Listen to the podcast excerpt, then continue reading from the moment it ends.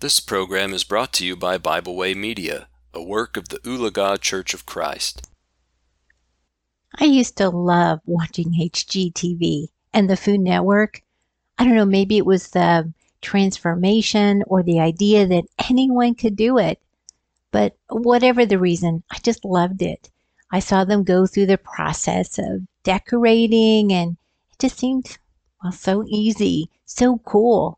And I would get inspired, you know, and I would start creating these amazing designs in my mind of what I could do with this room in my house or this section of my house or even somebody else's house. And off I would go, inspired.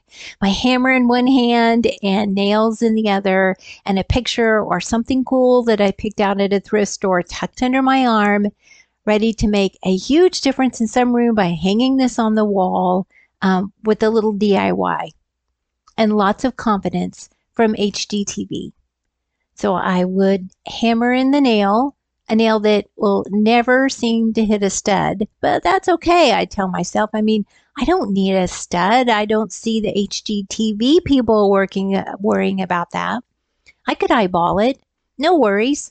So I would hammer that nail in the sheetrock, hang the picture or whatever on the wobbly nail, and stand back, waiting to pat myself on the back for my great design work. And um, you guessed it. The picture or whatever it was I attempted to decorate with would be way out of whack. And about three holes in the wall later, I would take my hammer and my nail and my picture or whatever it was to my husband, frustrated, asking him for help. And after he would give a big sigh, he would go get the tools, grabbing the level, the tape measure, a pencil, and follow me to the spot where I wanted to hang whatever it was that was going to make a huge design difference in my home. And that's when we he would notice the pattern of nail holes and my attempt to eyeball it. And he would ask, um, now where do you want it?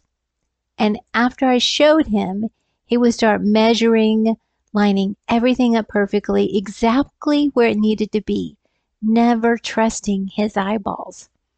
So as I took I looked, took a look at all those holes in the wall. I usually had to end up hanging whatever it was in the spot, a certain spot to cover up all those holes. My consequences were there in front of me. And you know what? There are always consequences for eyeballing it. Sounds pretty stupid anyway, doesn't it? Eyeballing it. But it's happened more than once. I mean, I always seem to think that I can eyeball it, just make it all work out without doing it correctly, measuring, making it good enough. And always, always, I have to deal with those consequences. Always. But I'm really not alone, am I? I mean, I don't know if you're a fan of HGTV, but Maybe you've done that before. I mean, you know, people have been doing that for, well, since God created us. And even though it never seems to work, we just keep doing it for some reason, repeating the same mistakes, looking through our own eyes and thinking, well, we can get it right. I can get it right. And it does seem right in our own eyes, and that it will be good enough that no one will know if we eyeball it.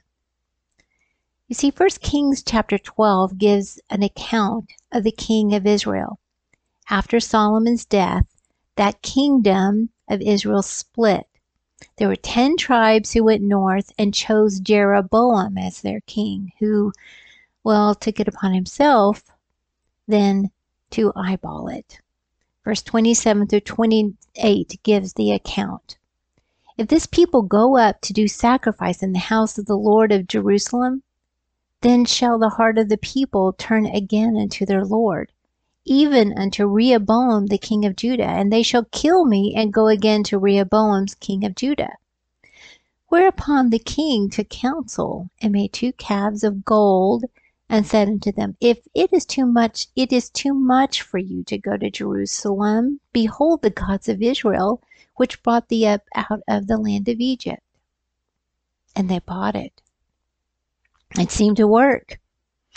Rehoboam or Jeroboam was able to gain the confidence of the people. He thought he had them right in the palm of his hand, and he decided he would go just a little bit further. And Jeroboam chose priests, not of the house of Levi, but the lowest house in in um, Israel. Verse thirty-one. And Jeroboam made feasts as well, feasts that were similar to the feasts that God had ordained but not exactly. And they thought that they got away with it. Jeroboam thought that it would all be just fine until God sent them Amos. 200 years later, long after they no longer saw the crookedness of their lives, the off centeredness of their worship, when everything seemed good enough that they thought everything was great, they had lots of money, they had lots of food, they were living the good life until Amos spoke for God. And Amos set the record straight. God told the people their wealth, their arrogance, their worship, or what they called worship, all of it, it was wrong. Everything was completely wrong. Their compromise of the truth with a lie thinking that God would not notice, that God would accept the crookedness, that God would accept the mistakes, being just a little bit off, that it wouldn't matter, that it would be good enough. And it wasn't. And it was time. And God showed Amos a vision of the consequences of what Jeroboam did to the people, leading them in their sin. Amos chapter 7, verses 7 through 9 says, Thus he showed me, and behold, the Lord stood upon a wall made by a plumb line, with a plumb line in his hand. And the Lord said unto me, Amos, what seest thou? And I said, A plumb line. Then said the Lord, Behold, I will set a plumb line in the midst of my people Israel. I will not again pass by them any more. And the high places of Isaac shall be desolate, and the sanctuaries of Israel shall be laid waste, and I will rise against the house of Jeroboam with the sword. And eventually, just as Amos told them to prepare to meet thy God, chapter 4, verse 12 of Amos, those people were overtaken by the Assyrian army. Amos chapter 9. God had measured them with his plumb line.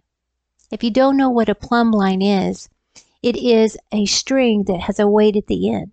And when you hang it against a wall, you can tell whether that wall is straight or whether it is crooked. God always measures things perfectly. You know, I, I'm not sure why we do it.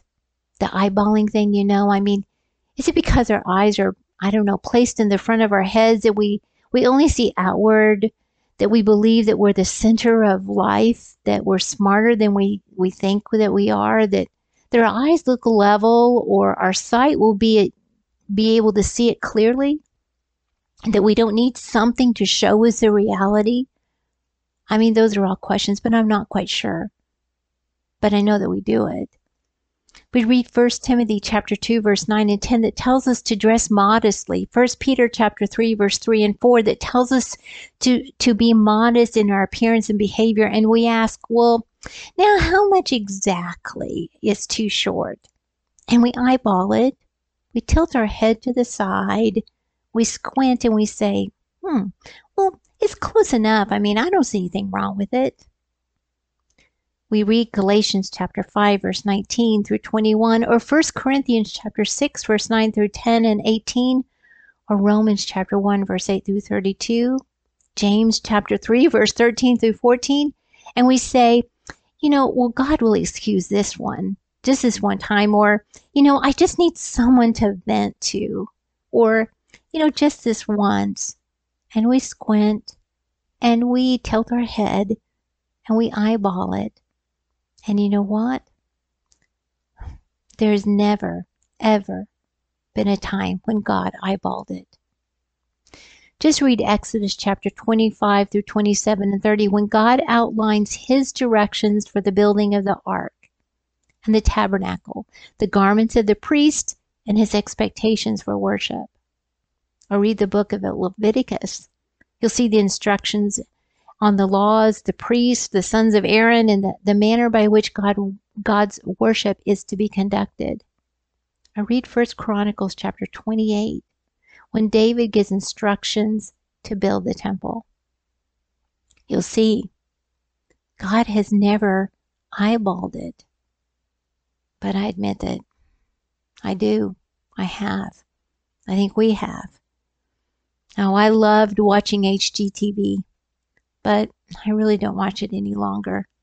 I just don't get much enjoyment out of it, you know, for several reasons. Partly because the illusion has worn off. I learned some of them eyeball it, and people have gotten hurt. And in a way, watching it made me think less of the blessings that God has given me. That what I have isn't pretty enough or good enough. It helped me focus my eyes on this earth, to set up treasures here, to think about decorating my earthly home rather than thinking about the city that is four square, the city that is not eyeballed. You see, it's measured perfectly, and you can read about it in Revelation chapter 21, verse 16 and 17. And he who talked with me had a gold reed to measure the city, its gates and its walls. The city is laid out as a square, its length is as great as its breadth. And he measured the city with a reed, twelve thousand furlongs. Its length, breadth, and height are equal. Then he measured its wall, one hundred and forty four cubits, according to the measure of a man, that is, of an angel. No, God has never accepted anything eyeballed. Not then, when his people were north and sort of worshipped him. And not when he created the plan to redeem us, you know. He's always gotten it right. He's always measured perfectly because he never made a mistake. It's too important. And it is for this that we have a God, the Father, the Son, and the Holy Spirit who never, ever expect us to figure it out or eyeball it. He gives us the measurements. He shows us exactly what is truth. And it is for that that I am thankful and I am grateful. And it is for that that I bow my knees today. We hope you enjoyed this program. We encourage you to subscribe to our podcast on Pandora, Spotify, or Podbean. Thanks for listening.